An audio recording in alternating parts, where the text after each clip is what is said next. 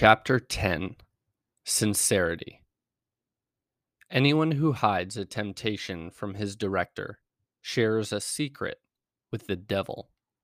He has become a friend of the enemy. The dust thrown up by your fall blinds and disorients you, and you have thoughts which rob you of your peace. Have you sought relief in tears by the side of our Lord and in confident conversation with a brother? Sincerity with God, with the director, with your fellow men. If you act like that, I shall be certain of your perseverance.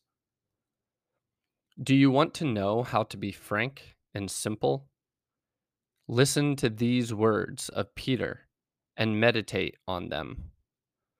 Domine tu omnia nosti. Lord, you know all things. What shall I say? You asked when you began to open up your soul. And with a sure conscience, I answered, In the first place, say what you would not like to be known. The defects you see in others are perhaps your own. Si oculus tuus fuerit simplex. If your eye is clear, the whole of the body will be lit up. Whereas if the eye is diseased, the whole of the body will be in darkness. Moreover, how is it that you can see the speck of dust in your brother's eye and are not aware of the beam that is in your own? Examine your conscience. We all need to foresee our lack of objectivity whenever we have to judge our own behavior. This applies to you too. I agree you are saying nearly all the truth. Therefore, you are not truthful. You complain, and I go on with holy intransigence. You complain because this time I have put my finger where it hurts. You understood what sincerity is when you wrote to me. I am trying to form the habit of calling things by their proper names, and above all, of not looking for words for what does not exist. Think about this carefully. Being transparent lies more in not hiding things rather than in wanting things to be seen. It is a matter of allowing the objects lying at the bottom of a glass to be perceived and not trying to make the air visible. Let us always act in the presence of God in such a way that we never have to hide anything from men. Your worries are at an end.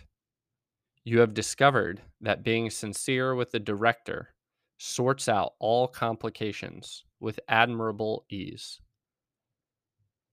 How mistaken parents teachers, directors can be when they demand absolute sincerity and then, when they are told the whole truth, are frightened. You were reading in that dictionary the synonyms for insincere, two faced, surreptitious, evasive, disingenuous, sly. As you closed the book, you asked the Lord that nobody should ever be able to apply those adjectives to you, and you resolved to improve much more in this supernatural and human virtue of sincerity. Abyssus abyssum invocat. Deep is calling on deep, as I have already reminded you. It is the exact description of how liars, hypocrites, renegades, and traitors behave.